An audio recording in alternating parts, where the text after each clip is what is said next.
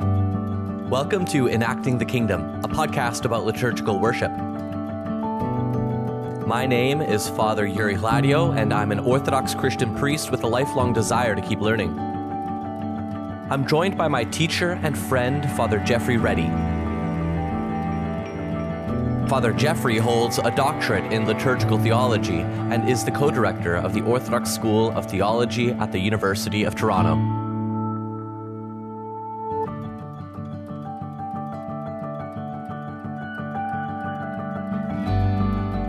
Well, Father Jeffrey, we're here to begin recording our new series on the lamplighting psalms.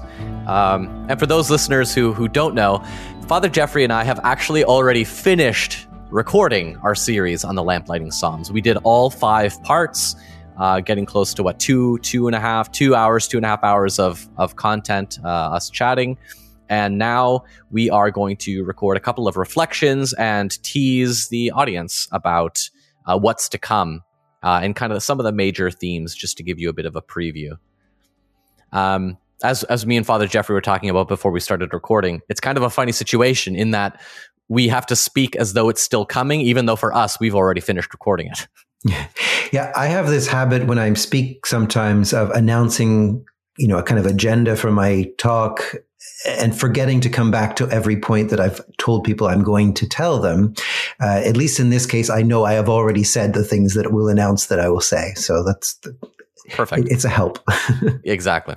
Um, so one of the big things that I've taken away from this study. So I, I, guess actually we should just lay out the groundwork. So the lamplighting psalms are a series of four psalms from the book of Psalms, but they're not a, a sequential series. Um, do you want to go through a, a, Father Jeffrey the numbering and, and how they're stitched together? Right. And so we'll use the numbering as usual from the Greek Septuagint, um, but you'll add one to each of these uh, if you're following along in a Hebrew to English translation, which would be most of, of the Bible. So we start with Psalm uh, 140, and then Psalm 141, then 129, and then 116. Mm-hmm, mm-hmm. Yeah, and if you are uh, using yeah, if you're using the Masoretic, you just add one to those to those numbers. Right. Um, yeah. So those so the first two are obviously one after the other in the book of Psalms, right? 140 and 141, they come right after the other. Often, actually, they're read in church as if they're just one psalm. Well, that's the weird thing, I think, is even a lot of our listeners might even wonder why we're talking about four different psalms. I mean, surely we're just talking about that hymn called Lord I Call, and then there's a bunch of kind of disconnected verses that are sung in between the stichera, the the kind of hymns of the day, and, and so forth. And that's usually how people experience them. So part of what we're going to do in these podcasts is, you know, resituate them as four separate psalms that are interconnected and they ultimately have a kind of you know trajectory or directionality to them there's a, a movement that takes place you know within them they are, they are constructed as individual psalms but they work really well together as a kind of overall pattern for this place in, the service. But so recovering them as Psalms is one of the goals of what we're going to do. And we'll look at each of them in turn with the individual themes that they have, but also see how those themes interconnect. And then indeed fit into the, the entirety of the service uh, of Vespers as we celebrate it. Yeah, so one of the one of the things that we so we talk a lot about basically the trajectory of the psalms, how all four of these psalms actually work together to put even though they're not necessarily sequential, we have 140, 141, 129, 116, but they're put together and they actually have a bit of a, a, trajectory to them. What we actually don't talk about in this series that I think we'll have to do in another series is um, talking about those stanzas that are interspersed, those little hymns or hymnlets, whatever you want to call them, that are uh, interspersed uh, within that. Um, so yeah, for this series, we're actually not covering those. We're mostly focusing on just the Psalms themselves. How long a series would that have to be, though, to cover all the stanzas that might be interspersed in those? I mean, that is basically the entire content of our, you know, liturgical tradition from the Menaion, from the Triodion, the Pentecostarion, etc. But you're right. I think there is a you know, a sense in which it's worth mentioning, you know, those, but, but ultimately that is what we would call the propers of, of the, the Vespers service, right? The, the stuff that pertains to the day as opposed to mm-hmm. the overall structure in which those propers are, are placed. But, um, mm. but yeah, I mean, we, we mentioned a little bit about how, uh, you know, those interfere a little bit with the fact that these are psalms, right? Um, but maybe not, right. you know, so much that it it undermines the the whole point of of them being there, right? So that uh, we can still experience something of what the psalms mean and their placement in the service, even though you know they rudely get interrupted, as it yeah, were, yeah. by by the the cantor or choir, you know, talking about the or singing about the things of the day. Mm-hmm. One of the things we talked about is actually um, I think we talked about it at some point. If we didn't, we can talk about it now. But how to actually do Vespers at home as well, and and one of the things you can actually do is with these four psalms. If you're say praying Vespers at home, um, you might not actually have access to all these stanzas to intersperse at the right times. So actually, in your daily prayer life, if you're reading Vespers at, at home, uh, you might actually read these four psalms just in a row, right? And and actually get to know them as a as a distinct uh, section of the service. And then when you actually go to church on Saturday evening, you might uh, that's when you might get that extra festal interspersing of stanzas, um, but you might still actually catch the trajectory of the psalms themselves. Do you know that is an absolutely brilliant suggestion, and it's one I do make to you know parishioners uh, of mine, people forever asking about how you know how do we do daily prayers or whatever. And yes, over the last couple of centuries, these things have observed, uh, uh, have emerged called, you know, prayer books, you know, but traditionally Orthodox Christians pray the liturgy of the hours at home. And so absolutely, I think this is uh, the way to experience it. Even it, it, it takes into consideration, you know, daily vespers is different from a festal or great vespers in that you hear more uh, of the Psalms. And so even if you extend that to the church that is your home and do it in that way, uh, you're quite right. When you, when you come and hear it, maybe you know, truncated a little bit and interspersed with, with other hymns, you're not losing, you know, that kind of narrative sense. Similarly, you know, things like the Beatitudes in the liturgy. I mean, it is actually appointed to do stanzas in between that, or we hear stanzas done between the verses of the Beatitudes at a funeral in the Orthodox Church. But it's only because you know the Beatitudes so well on their own without interruption that that can kind of work in, a, in an effective way. So by all means, learn these Psalms, you know, as they are, as, as, as the series that they are, but also as discrete four separate Psalms and what each of them represent. And that way your experience of them, however they're presented in, in Vespers will be that much the more powerful. So most people will recognize this section of Vespers because it is the moment when the chanter or the choir begins singing uh, Lord, I have called, right? Uh, in the appointed tone of the day. And then the priest or the deacon actually, uh, I should say the presbyter and the deacon actually starts censing at that moment as well. So it's, it's a bit of a bigger liturgical moment. Um, but right now, what I'm going to do is play um, a clip of um, the cantor at Holy Myrrh Bearers in Toronto, Peter Drobak, singing the first two stanzas of the Lord I've called verses. So, uh, Peter, take it away, and then I'll check back in with you after that. Lord, I call upon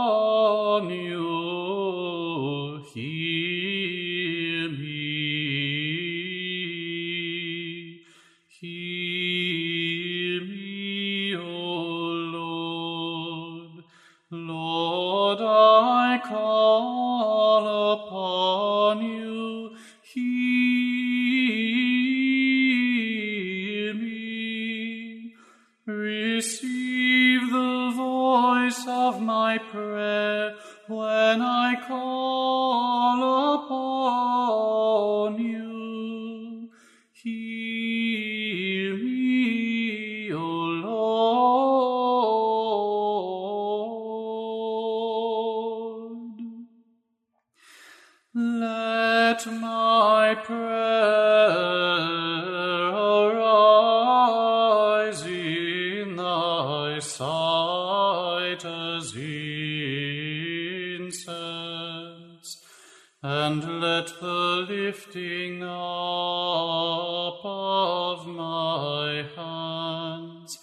be an evening sacrifice.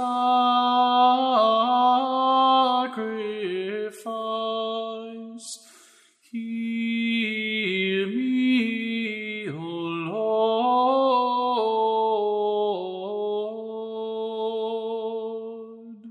All right, so Peter sang, uh, uh, Lord, I've called right there. And I guess my question, Father Jeffrey, is I've been to some churches where they actually only sing that part and then they skip right to the stanzas. I've been to some churches where they actually read the whole psalm. Uh, again, at home, you can always sing the first stanzas if you have the ability and then just read the psalm without any of the stanzas. So, yeah, I just wanted to get your take on why is only the first bit sung? Is everything sung? How does that all work? Yeah, so we're back again into this, um, you know, separate practice that emerged, you know, in the city, the cathedral, the more sung festive service versus the more monastic practice that came from desert. And we, have talked before about how those aren't actually strictly speaking separate rites, that they were more kind of orientations and, and it was more common in the, the bigger churches in the cities to, to sing as much of the service as possible. And so sometimes you got excerpts from Psalms, but they were sung more melismatically and, and had more ritual associated with them. So at the very beginning here, we get something that is probably directly out of the cathedral rite, you know. So we are singing, you know, with great um, enthusiasm and in the tone of, of, of, the day, or you know, of the first Sticheron or, or, stanza to come, uh, those verses. And in fact, it is still appointed to do the entirety of the Psalms, but what, what usually would have happened in that practice is you know, you'd have a reader chanting the verses of the Psalms, but then there would be a refrain, something like, hear, hear me, O Lord, over and over again, sung by the choir. And so, you know, you have this real participation of the singers, of all the people gathered, because the, the refrains are easy to remember and, and sing back and so forth.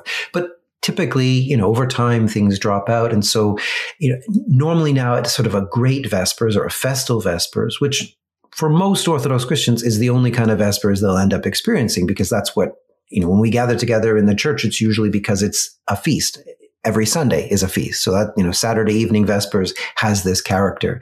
And so rather than singing or, you know, chanting the whole psalm and having that refrain sung, we skip from the sung first couple of verses right to those specific verses that will intersperse with the stanzas of the, of the day, the propers.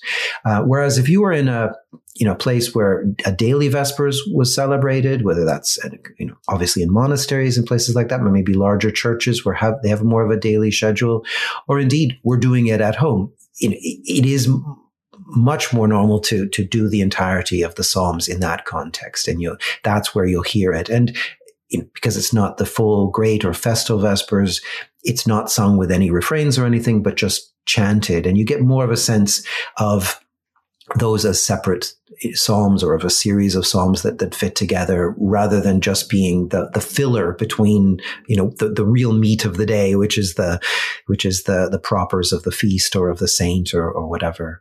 Um, so, so yeah, I mean, it, there's different modes and, and those come ultimately out of desert and city practice from, from ancient times, but we, we kind of pick up and use them in different ways today in the church. And, uh, the, the great thing is that it does allow us to do, as you suggested, to extend that into our own homes where, you know, we're not going to do high level of ritual, uh, and, and, and vesture and, and, and movement and, and lighting and, and, and all sorts of things and singing. But there is a mode of doing Vespers in a way that is appropriate in the home environment. Just in our icon corner, we can do much of what a daily Vesper service is all about. The podcast you're listening to reflects only the public half of the overall project of enacting the kingdom. Father Jeffrey and I actively post new episodes on our completely separate private podcast. This private space gives us the freedom to debate and discuss open and sometimes controversial questions regarding the Orthodox faith amongst a smaller and more dedicated audience. If you become a patron now, you'll get immediate access to our growing backlog of private episodes, including a discussion on the ordination of women and the coronavirus multiple spoon controversy. To get access to this private podcast, go to pryingpriest.com. Looking forward to having you join our growing community on Patreon. Now back to the show.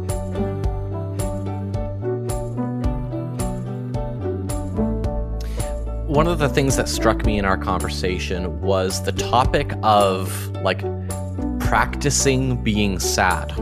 So, uh, obviously, in the actual series for the uh, biblical context, which is the next episode after this, we actually read through the Psalms. We look at the actual uh, meaning, what's being said. In our episode on the narrative trajectory, we talk about the, the movement. Um, but in that last episode we do, we talk about practicing being sad and, and, I think that that is a weird thing for people to hear. Or what? I guess, Father Jeffrey, what did you mean by that when in our discussion? Well, this connects to you know, the whole notion of you know, whose words are these, right? Uh, when we hear words of great isolation and sorrow and suffering, of descent to the pits, of the darkness of human experience, you know, what are we hearing? You know, and there's been a tendency, you know, to, to say, oh, well, those are the words of the unredeemed humanity, right? That that somehow belongs to the past. Now Christ has come and salvation is here. And so, you know, thank goodness that no longer happens, right? Um, and of course, we're all kind of looking around, you know, our eyes shifting from one person to another, thinking, boy, I hope nobody knows I still experience that, you know, because obviously if I do, I'm not a Christian, right? Because to be a Christian is all joy and kittens. But the reality is these are not words of the unfaithful, but the words of the faithful. Though every single word uttered in the Psalms comes from a member of God's covenant community, a member of the redeemed community of God. And so when we appropriate them, we realize that we have some way of learning how to experience all of these parts of what it means to be human, the, the betrayal of a friend or the, the illness and suffering of our, of a family member or the great isolation that we feel when we're separated from the community of the church or the temptation that we have when we're surrounded by iniquity and, and all kinds of things and traps that are, are set to kind of bring us down. Whenever we experience that, there is a faithful way to live that. And that's why these Psalms are presented to us. And at this point in Vespers, it's not about saying, now let's, you know, think about what it was like before Christ came. It's not that at all. It's let's live together in this concentrated and rehearsed way how to experience this in life. These, you know, when we go through that descent pattern of, of human experience, there is a continual you know, trajectory that is out of that again. And in each of these Psalms, the move is made from isolation to community, from, from despair to hope, from lament to praise, and ultimately to a praise that encom- encompasses and, and, and brings together all the nations of the world. I mean, this is a marvelous way of, of learning how to be human. And even if you haven't already brought, you know, with you, I mean, most people will have, right? I mean, most people will have experienced something like that and maybe have just been too scared to admit it because, of course, you're supposed to put on this mask of piety and so forth as a Christian. But if you are honest and vulnerable and you drop that mask, then you will know that you have experienced these things before. But even if you haven't, even if you're, you know, young or you have not yet had these kinds of horrible experiences in life, this is a way of learning how to do it. When that does come, how do you make the move from sadness or suffering into joy and healing and hope and the forgiveness and grace of God's covenant community. And that's what we, we learn by, by really Im- learning to embody and enact the words of the Psalms as they are presented to us, that we really, really must reclaim them as faithful people and rather than understanding them as, you know, well, that's what it's like when I'm not with Christ. No, this is what it is like to live as a Christian. And then go back to the Gospels and you'll hear on every page that we are not promised a bed of roses, you know, as Christians, that precisely the path of the psalmist is the one that, that lies before us. So let's learn how to do it and let's learn how to live that in our, our lives um, you know as a result of this ritualized concentrated rehearsed way of living that is the liturgy I'm very excited about the series. One of the reasons is because I think we really hit a groove, Father Jeffrey. um, we hit we hit a lot on a lot of these liturgical topics, and um, I, I was just very excited every episode to be chatting with you. And and then as we started digging into it, it got more and more exciting, and I'm just really excited to share that with uh, with all of our listeners. So I hope all of you out there you enjoy the series. Uh, I think it's our best yet. And after this series, I think the next one, Father Jeffrey, is going to be on um, Oh Gladsome Light. Very good. That is the, the light that is the culmination of these lamplighting psalms. So marvelous. You've just finished listening to another public episode of Enacting the Kingdom. If you're getting value from this podcast and you'd like to support the show, you can head over to pryingpriest.com to become a patron. Also, five star ratings with written reviews go a long way to getting the word out there about this show. Also, since Enacting the Kingdom is social media free, any word of mouth recommendations you can make to your friends and family would be greatly appreciated. We'll see you next time.